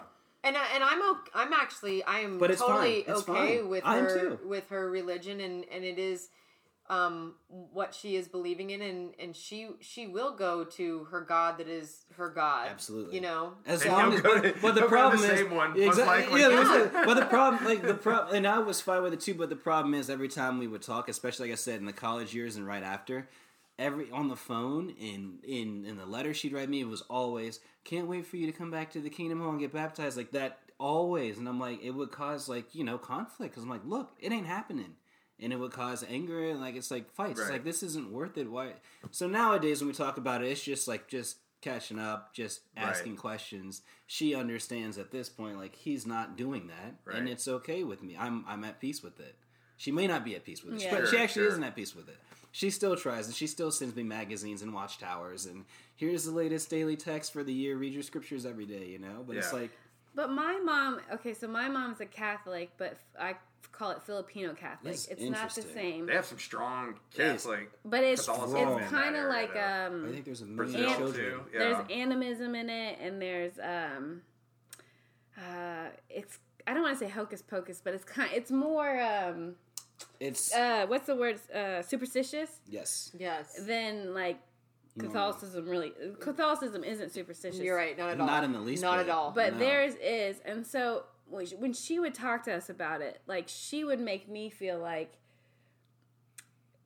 my dad might not go to the same place we're gonna go when we die because like she's like w- she was raising us as catholic and so and then she my dad wasn't catholic and he didn't go to church so she made it seem That's how like mine- yeah. how That's your same mom in my family too. Yeah, my, my dad family. didn't go, so same thing. yeah, Yeah. so i always when i was a kid i was like struggling with like when we die Dad's so gonna dad's not gonna be there Yep. Yeah. Yeah. so Yep. that was that was Yep. really hard for me and i remember thinking about that a lot like god i would like him That's to be hard. with us Yeah, yeah. What do we do to Yeah. change that? Yeah, Like, like- your Get dad to come to church. right? yeah, That's it would much be it cool is, for yeah. him to come with us when we all go. Like, right You know? yeah yeah 'Cause- I, I f- I feel like i thought about that but my dad was also an outcast from our family just to begin with just because of how he was as a human but and it, but i i definitely was like i just don't understand why my dad doesn't come this is kind of weird like we go with my grandma and all of us kids and we got to get dressed up and i got to wear these damn pantyhose and Yep. And why doesn't my dad have to come? He gets sits, He on, gets to- sits on the couch and watch yeah. Yeah. someday football and eat his ice cream, and we come back and we're, I'm still pissed that I was rolling around in the pews scratching my legs, Your with my legs, freaking yeah. pantyhose. Yep.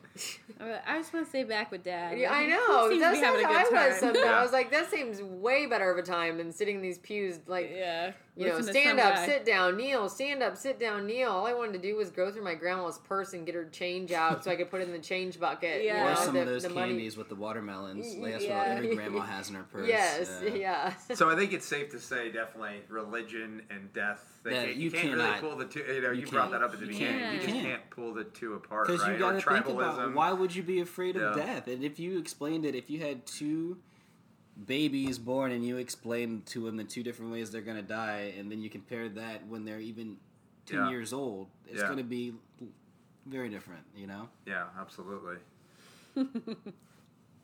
So what are we gonna do with our baby? Like I said, Yeah. I mean, with your I'm just kidding. I I I know that- I to do know that- meditation I know that my mother will. and When we're in Cincinnati, my mother will take her to the Kingdom Hall, and I will gladly be fine with that. Let's go. Let's roll. I'll go there. Let's go. Kingdom Hall is the church for Jehovah's Witnesses. Yeah. Yeah. And but I'm I just want to make sure that she doesn't that there's more than just that. Well, there, Yeah, I'm- there will be, but but there I, will I, be. There yeah, will be, but that's there gonna be be for life. She still does it like. Yeah, and I'm it's not like that's gonna opposed to happen. it. It's like you I can't just don't want someone It. to tell her this is the truth. Oh well. Well, I they mean, will tell her that, They will but tell They her. will. I want yeah, her yeah, to- she's gonna I have want- to figure out if it's not right. Like It you gotta She'll be let her so, out. She'll, y- y- but you guys will create a life environment. Exactly. We will so- explain to her, and like the way that she's brought up, we'll explain that. Like, and it will be her Every- choice. exactly. Yeah, I'm yeah, thinking yeah. if Her you were choice. on your first death podcast before you were born, you're probably going to be pretty open. minded. you know what Yeah, I mean? yeah. Like true, That's true. true. it's probably it's probably a good thing, you know. Yeah. So she's gonna have opportunity to figure out what she wants to do and how that's gonna impact her life. And True. I think that's the same thing for your girls, right? At the end of the Yeah. day, no as matter long what as you happens, just love the shit out of yeah, them. no matter what happens, they're gonna. This is gonna be an integral part of their life.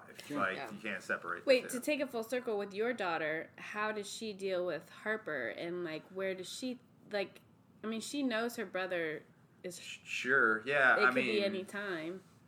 I think she she's an interesting person in terms of just the advocate she's turned into, and just uh, she's grown up way faster than she should have to in some regards. But Very powerful yeah, young yeah, girl. I think for her, you know, that's going to be hard because She's 11. 12. It's kind of like 11. Amber's, 11. Amber's scenario, right? You know, like until she shaved her head, it really wasn't that real, right? So Mm-hmm. I think until that comes, you're not going to totally know. But just her having to deal um, with everything up to this point, you know, I mean, she she loves him a ton, and she's honestly probably best equipped to take care of him in some regards of all the people that are around him. I mean, she's been Mm-hmm. She around probably him his whole understands him sure. his most. whole life, Exactly. right? Yeah, yeah. So I mean, Understand I think it'll be it'll be something that's you know good for her. And I mean, we go we go to Catholic church every Catholic Catholic mass every Sunday. So kind of get back to this guy's Yeah. point about you know like it seems like a good story to me still. You know, Yeah. like so at the end of the day, until I find something you know that that Absolutely. provides them that type of structure Yeah. in terms of hey, you guys you guys figure out what works for you. Yep. For me, it's more about going, them getting to see their grandparents, going Yeah. to lunch afterwards, having Yeah. like some of those small like community structural thing. Yeah. community, eh, you know, The things that are thing built. is cool. Yeah. I will say those the It things. is- morals, the morals that I got out of it kids. from being born in it, the, from being a Jehovah's Witness brought up in it, the morals I got out of it were invaluable, and Sure. I will say that 100. percent The trouble it kept me out of Yeah, was great. Like, I I also will say think that you're too. a good companion too because like you believe in like a family life. yeah. So and mean- that came where'd that come from? I mean, what you yeah, saw. they, they preach that. And for a kid Yeah. when they're little, that community and being around the other kids, that's fun. yeah, It I is fun. It's too. fun, you Yeah. know. Until they're so like it's a not just it's not like, necessarily that you're how just there to learn about God, but then you're just being in an environment where You're basically socializing. yeah, you're socializing. It's Yeah. good for them, but it's in a good socialization environment. In a you safe know, place. In a safe mm-hmm. place. Yeah. Yeah. But I, but I talk with Hopefully. her. I talk to her about it. I mean, I I tell her, you know, we got to be very thankful for every single day that we have with your brother. You know, and she kind of mm-hmm. plays it off a little bit on her his age. You know, because I've I've thrown the whole saint idea out to her and. Mm-hmm. She's like, well, he still cries sometimes, you know. like, well, He's okay, I not get- get it. yeah, yeah, yeah. Like, you know, just that natural sibling reaction Right. of, well, mm-hmm. You yell at me all the time for what I do, and then you're trying to, you know, tell me my brother's a saint. Yeah, you that's know? Right. true. That's so, true. but yeah. for the most part, like where a lot of people I think would be maybe a little bit jaded about it, or you know, a little angry about the situation of you know having to take a backseat to your brother and his. Right. I would say not Yeah. even Yeah, having the she's- attention. You She's know, uh, yeah. she's an awesome, awesome girl in that regard, you know, and we'll always have a, a super close connection. And you know, I, I I try to live my life, I guess, getting it back to you know whatever your principles or morals are supposed to be, you know. A life of example in a lot of ways, mm-hmm. you know, and you know, if I'm doing the things to take care of my mind, my body, you know, and my relationships, and I can just let her learn from that situation. yeah. Because kids know. mimic. They mimic what they see. They want to Yeah. be. You could tell them all day, "Don't drink, don't drink," but I'm going to drink in front of you. Like Sure. you think about those things, they're going to want to drink, or they're going Right. to want to smoke, and Right. like you just It's because your parents are like your your superheroes when you're young too. So whatever Yeah. they're doing is the coolest thing in the world. I'm, I want to do that. yeah. So I mean, I hope I can do that with you know spirituality and death in some ways with her, right? To where it's just like it's all just part of what it was, you know. And again, it's not the end; it's just this phase shift out of this Mhm. whole the change. out of this whole situation that we're going to be in, and we're all going to be together forever in some some way, In right? some you know, so yeah. it's like don't don't don't discount you know where you're at and where you've been and where you're going, but at the same time too, that whole being in that moment today and understanding that and doing these things and being around each other. I mean, I I feel so guilty all the time thinking just about you know Tam. Like, I mean, we live in the same city, and we you know bless you guys for coming here because we don't see each other because we're in our little busy hives doing our things that Little we do, right? yeah. So we have so much room, in my opinion, as humans still to just be better friends and be more Mhm. mindful of you know really how truly finite everything is like i mean if my friend's going through what they are in this case we should make it a little bit more of a you know A constant point. habit to really share each other's time you know what i Mhm. mean and to be around it and then it's not like when this day comes which you know who knows tam may end up outliving me at the, at the rate Mhm. she's going Sure. I don't want my kids either being like, oh, well, you know, your relationship, you guys say you were friends or you're important, but you didn't show up until, you know, there was that day where, you know, they were gone, right? You know, so I think just Yeah. trying to, you know, be be more close in touch with those people that you truly say are important, I think is, you know, something that I want to show to her and coming over here today, you know, that's a that's a great example and, you know, being able to continue to connect with somebody who's important um, because I try not to take too much time away from them. I mean, selfishly, probably cost me some other opportunities in my life, but I try to spend every moment that I can with them, and you know, understanding and enjoying that that this life, like you guys are going to be having here pretty soon, is you know. No matter at the end of the day what you how you rank the things that are important in your life, if you're putting that child and what their needs are before everything else, and and uh, kind of letting yourself it's a little bit easier to be in that moment and not be so filled with ego Yeah. You do have to be happy yourself too. And I think you do find time for yourself and you do a great job of that. And that's awesome. I mean, you're always trying to better yourself in some certain way. Um, and just the way that you have, um, you don't let Harper's, I guess, what you perceive as disabilities, you know, him being in a wheelchair and being a little less mobile right you don't let that stop you and Emma's experiences Harper goes right along with you. Yeah, I yeah. mean, We go just camping, we you go go, camping, we you do do all that, and yards, so yeah. Where so a lot of that's what I wouldn't. They'd Yeah. like, that's too much. That's like, what I think is awesome for Emma is that you know it, you're helping her not feel that despise for her brother, like oh we can't do go do this because Right. of Harper. So Yeah. you just take him right along with you, and that I think that's awesome for Emma. That what you're giving her is the experience that that you guys can do all that together, and that you know that's why she continues to to love Harper as much as she does. I'm not saying mm-hmm. she wouldn't before, but you're making that environment a, a great place of of love Right. and for her to grow as a human too that it's not always just about Harper. Right. Actually, both of them. Because think of how many people it, that would be in Harper's position that wouldn't see or do the things that he gets to experience and Yeah. do. For sure, Uh, 100%. Right. Like you know what I'm saying? Like most of them would just sit at home and they wouldn't do anything because their parents wouldn't take that initiative. They'd be like, "It's Yeah. a wrap." Like right. Well, it's too, think everything's yeah, challenging. It's too hard. not feeling sorry for yourself in any of those situations, Mm-hmm. which I mean, I think if any of us have the opportunity hard to yeah, right now, it's you know even you probably the most, Ham, and we talk a lot about that a lot, right? It's like you know that's never going to get you to a place where you're need need to be, right? Right. You know what I mean? And I think with him.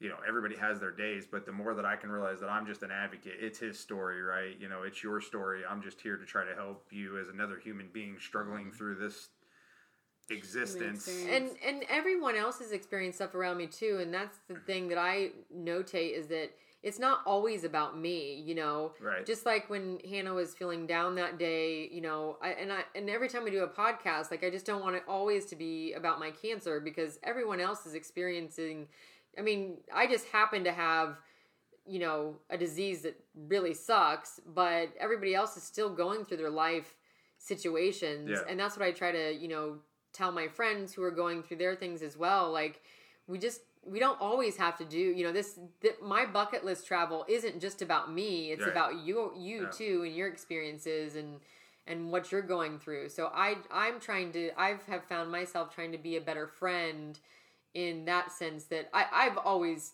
don't get me wrong I've always been a really good friend in that sense that I feel like I'm there for people Oh, sure. but even more so just opening my mind that you know we don't have to always talk about my cancer and and and I know like I'm I'm really um stubborn like just like we went to Miami recently um before this whole coronavirus Yeah. thing popped up and was you know just a crazy thing we went and everybody's like are you sure we should go? You know are you not feeling the best? And i'm like if we don't freaking go we're just never gonna go. I mean, if it's always about my cancer and i'm always fatigued then we're just never gonna go do it and we're not gonna mm-hmm. experience this shit. So we're just we're gonna freaking go. Regardless. we're gonna get a fast car. We're gonna drive fast in the car with the top down. We're gonna go to the beach and we're gonna drink alcohol when we get there too. So i mean I'm I'm not gonna let this cancer define me and and you as a human too. Like it's just not always about me and my cancer. Damn, that really is. I don't think. I don't think. I'll, I, I know you've impacted me on that regard, right? Like sometimes I'm like, and it's selfish. It's just my human way of thinking. It's like, oh, you know, you should quit doing everything. We should put you in a bubble. Right. Try to freeze this thing called time. Mm. Right. So we can find a cure, mm-hmm. and then it's all going to be okay, back. right? Right. And then you, on the other hand, living through that moment, are like, no, No. I'm not going to be like that. You not know, stopping. and Yeah. not suspending my life because of this. at the end of the day, you know, I know you say you're still trying to identify with what death is and what religion is, but it sounds to me like you got it pretty figured out, right? You know, like Yeah, I, I living feel like I'm in a, a decent place. Mm-hmm. You know, whatever that may be, I, I feel like I'm I'm I'm feeling very calm right now. Yeah. So yeah. and of So- course, you oh. might have your moments too, but Yeah. still, like at the moment, like you're. I kinda in a cry, I place. Yeah, cry. you're going you know me, but I It's just I just cry a lot. Yeah. I think that's I was good. gonna ask Yeah. this. This is a really random question because I remember like your family is Mexican, correct? yes. And you say Catholicism. Do they do Dia de los Muertos? Uh, no, so so my my my family was not raised to be Hispanic. If anything, my grandma brought us Mexican us American, right? Mm. yes, Mexican American. We we were not we were not raised to to be Mexicans in America. Mexicans in America. We were we were raised Roman to be Catholics. in- we were raised to be in- white in Catholics Hispanic bodies. in, in in in Hispanic. Well, I mean, I mean, you, y Yeah. mine's questionable, you know, but but my like You're my like a- aunts and uncles, yeah. my mom. I mean, you can more so tell because my my grandpa, um, he was white, um, so you know, when we grew up, I mean, like my da- my grandma taught my my oldest uncle to speak Spanish, but then after that, I mean, I really think that because we grew up in a small town, I really think that she tried to Americanized, basically. Americanize us so My that mom did Your the mom same did the so thing. that we yeah, were but, we yeah, small were we were we were not Small town judged kids, or yeah. prejudiced against because you know it was better and easier to be white than it was to be Mexican. by not embracing your culture. Yeah. By not embracing our culture. Yeah.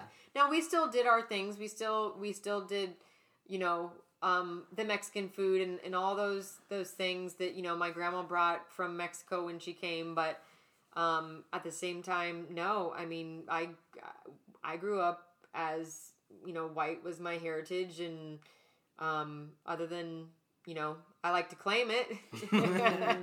I love Mexican food, and, and we do those types of things. We don't. I mean, did not. We did not practice Margaritas. margaritas. I love margaritas. margaritas. love tequila. Yeah.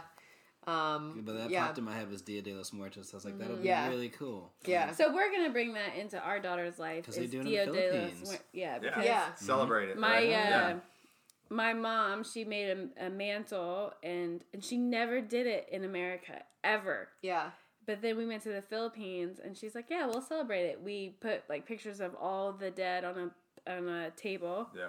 And then we put a candle. food. Mm-hmm. We put a candle there, and that candle was lit for 24 hours. Yeah, you, just don't let keep- the candle burn out. If yeah. it, you just replace the candle and keep rotating it. And then uh, we serve the dead food first. So we put food on the table, and then we eat our own Mm-hmm. Then food. And then you go to the cemetery and you take candles, and Yeah. it was really cool. And I Mm-hmm. think it's a good way to keep a spirit alive. Yeah. Um, No, I, I mean In your heart. actually, we Catholicism was that was my grandma's yeah. for that was huge for us. It was not it was not our heritage. Um, it was not our ethnicity. It were was Catholic. we were Catholic. That's what we were. That was our identity. Um, and it was very strong. Yeah. I mean, it was very very strong. So hmm. Got it. okay, so to wrap this up, just because yeah, I we think we could be talking about this Yeah, forever. probably for the Yeah. rest of our lives. Yeah, Until we, until we actually wrong. die. Yeah. Yeah. yeah. Yeah. Until we know what actually happens. yeah. yeah. Um, I suppose either in closing, each one of us talk about either time or death or what we learned or how we feel after this conversation. Um, we want to start with who wants to start? Um, I think for me, um, just talking about it in general um, makes me feel better about it. Um, talking about it with other people who um, kind of feel the same perspective as me, I think our conversations flow well with with the four of us, just because we we kind of have a, a similar perspective, but the conversation could be totally different sitting here with someone with a different Sure, perspective.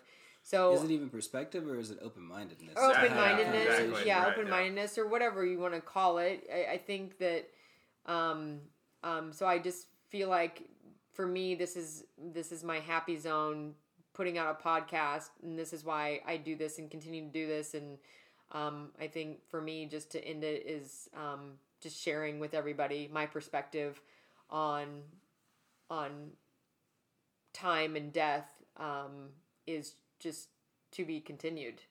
Yeah. Yeah. That's a good way to put it. Yeah. It's great. I think it's yeah. I mean, I think you know, continuing to to learn about whatever the options are, you know, and and trying to be in the moment and not speed up, um, you know, the end of that race as much as I can. And I think, you know, just going through this process with you, Tamara, and just seeing it all play out and being connected to it through either the podcast or actually physically face to face. It just, you know, I um, I've just got to know you in a different way that I think in some ways just helps me understand this story more than I probably did, you know, obviously yesterday. So I'm looking forward to the future and, you know, just continuing to, you know, let our friendship, all of our friendships continue to be important, you know, because again, I think at the end of the day, uh, you know, if we're caring and loving for one another and, and we all get there together, that's going to be a, a, better story no matter what form or verbal, verbal articulation of that uh, God is. Um, so, yeah, I love you. And, um, you know, I just wish there was words that could kind of put a, you know around how I could box up time for you and you know all of us and make sure that we could just stay here and we always will be. You know, I, I, think you said it best. We'll we'll be there together, and you can't wait to see what that neighborhood ends up being. But I just have a feeling that you know we're cute. we're we're going yeah. there. We're going there no matter what someday somehow. So. Yep. Um, keep fighting, and uh, you know I'm sure this won't be the last time we we chat on the air. No, mm-hmm. the next time there will be a baby sitting here. Yeah, mm-hmm. yeah, yeah. Jarrod. Um, I'll just be quick. I mean, time obviously for me, like I said, with the about to have a newborn, it's that's for me is to be continued because we don't know. I have mm-hmm. no idea what my time will look like until we have this child and figure out what she's like. Less. Uh, yeah, less. exactly. exactly. Yeah, I know that my time will be less. We're, so, we're not going to be doing podcasts yeah, exactly. for three hours probably. my time will be a lot more limited then. So I know that I that's what I expect of time. So for the future of time to be continued, I know that I will obviously put all of my energy into her. It's not like I'm gonna be like, oh, my music is suffering. This is that. Like, no. First and foremost, it's my new daughter. Like, that's not that's a given. Yeah, for sure. And so all of my time and energy will go into her first, and then everything else comes after that. Um, as far as death, same thing because we have no idea. So we can talk for days, but we don't know. so to be continued. Yeah, like. For me, I think that the for me this podcast is a lot about Tamara and telling Tamara's story, and even if it's telling a story through other people, like having Annie on and mm-hmm. having her perspective or having, but also I think that it's important that we start to look at as a society and in life is there's so many other perspectives and we don't know what other people are going through. We don't know that the girl with long pretty hair and big eyelashes hmm. in a cute outfit she may have cancer like what is she carrying what is yeah. she you know what are we all carrying what is what are we walking around in life and then being like mean to each other Judged. or judging each other or having facebook fights because of our political beliefs on you know petty petty stuff like, petty stuff life stuff. is too short for petty yeah it's yeah. too short so my dad always said that yeah, so my idea is that wh- however long we have here doesn't matter. What matters is the quality of time that we're taking in yeah. and where we're putting our attention in the present moment. Like, am I sitting in a room with my child breastfeeding and looking at my phone? You know, am I really with my child if I'm doing that? Like, just those little things. And I'm not judging people for doing those things because you know, we do like to distract ourselves, but where are we putting our attention? Where are we putting our love? Where are we putting our time? Yep. Be mindful of Time is so we don't even know what time is, but what we can do is focus our attention on where we want it. Is it on our friends? Is it our loved ones? Is it on our the baby? Is it going to chemo and sitting in a room for seven hours and not being on, we really weren't on our phones other than taping her going to the bathroom with her little right just juice for, box. for our instagram posts and our, yes. pod, and our, pod, our podcast i yeah. mean yeah we gave us a lot of time right to talk and yeah. and also just to sit yeah like, there was times where neither of us were talking but neither of us were doing anything we were just sitting there yeah and but my attention was in that room and in that space and in that moment. Yeah. and and i think that that's what's important to me at least is where are we putting our attention? And i'd like to just that would be my message from this podcast is we don't know when we're going to die. We don't know how much time we have. We don't even know what time is. Where are you putting your attention? Yeah. Well i think we did a good job because we've spent two two days together this weekend, and yes. we didn't have our phones out at all yeah. for like yeah. five hours of just talking as, yeah. as, as, humans. We did record the second one, so maybe it's deducted. there is bit, technology but, in yeah. the technology yeah. in the room. Has to be. All right. See ya. Thank you for listening. If you enjoyed this conversation, please do rate and subscribe to our podcast, Energy Never Dies.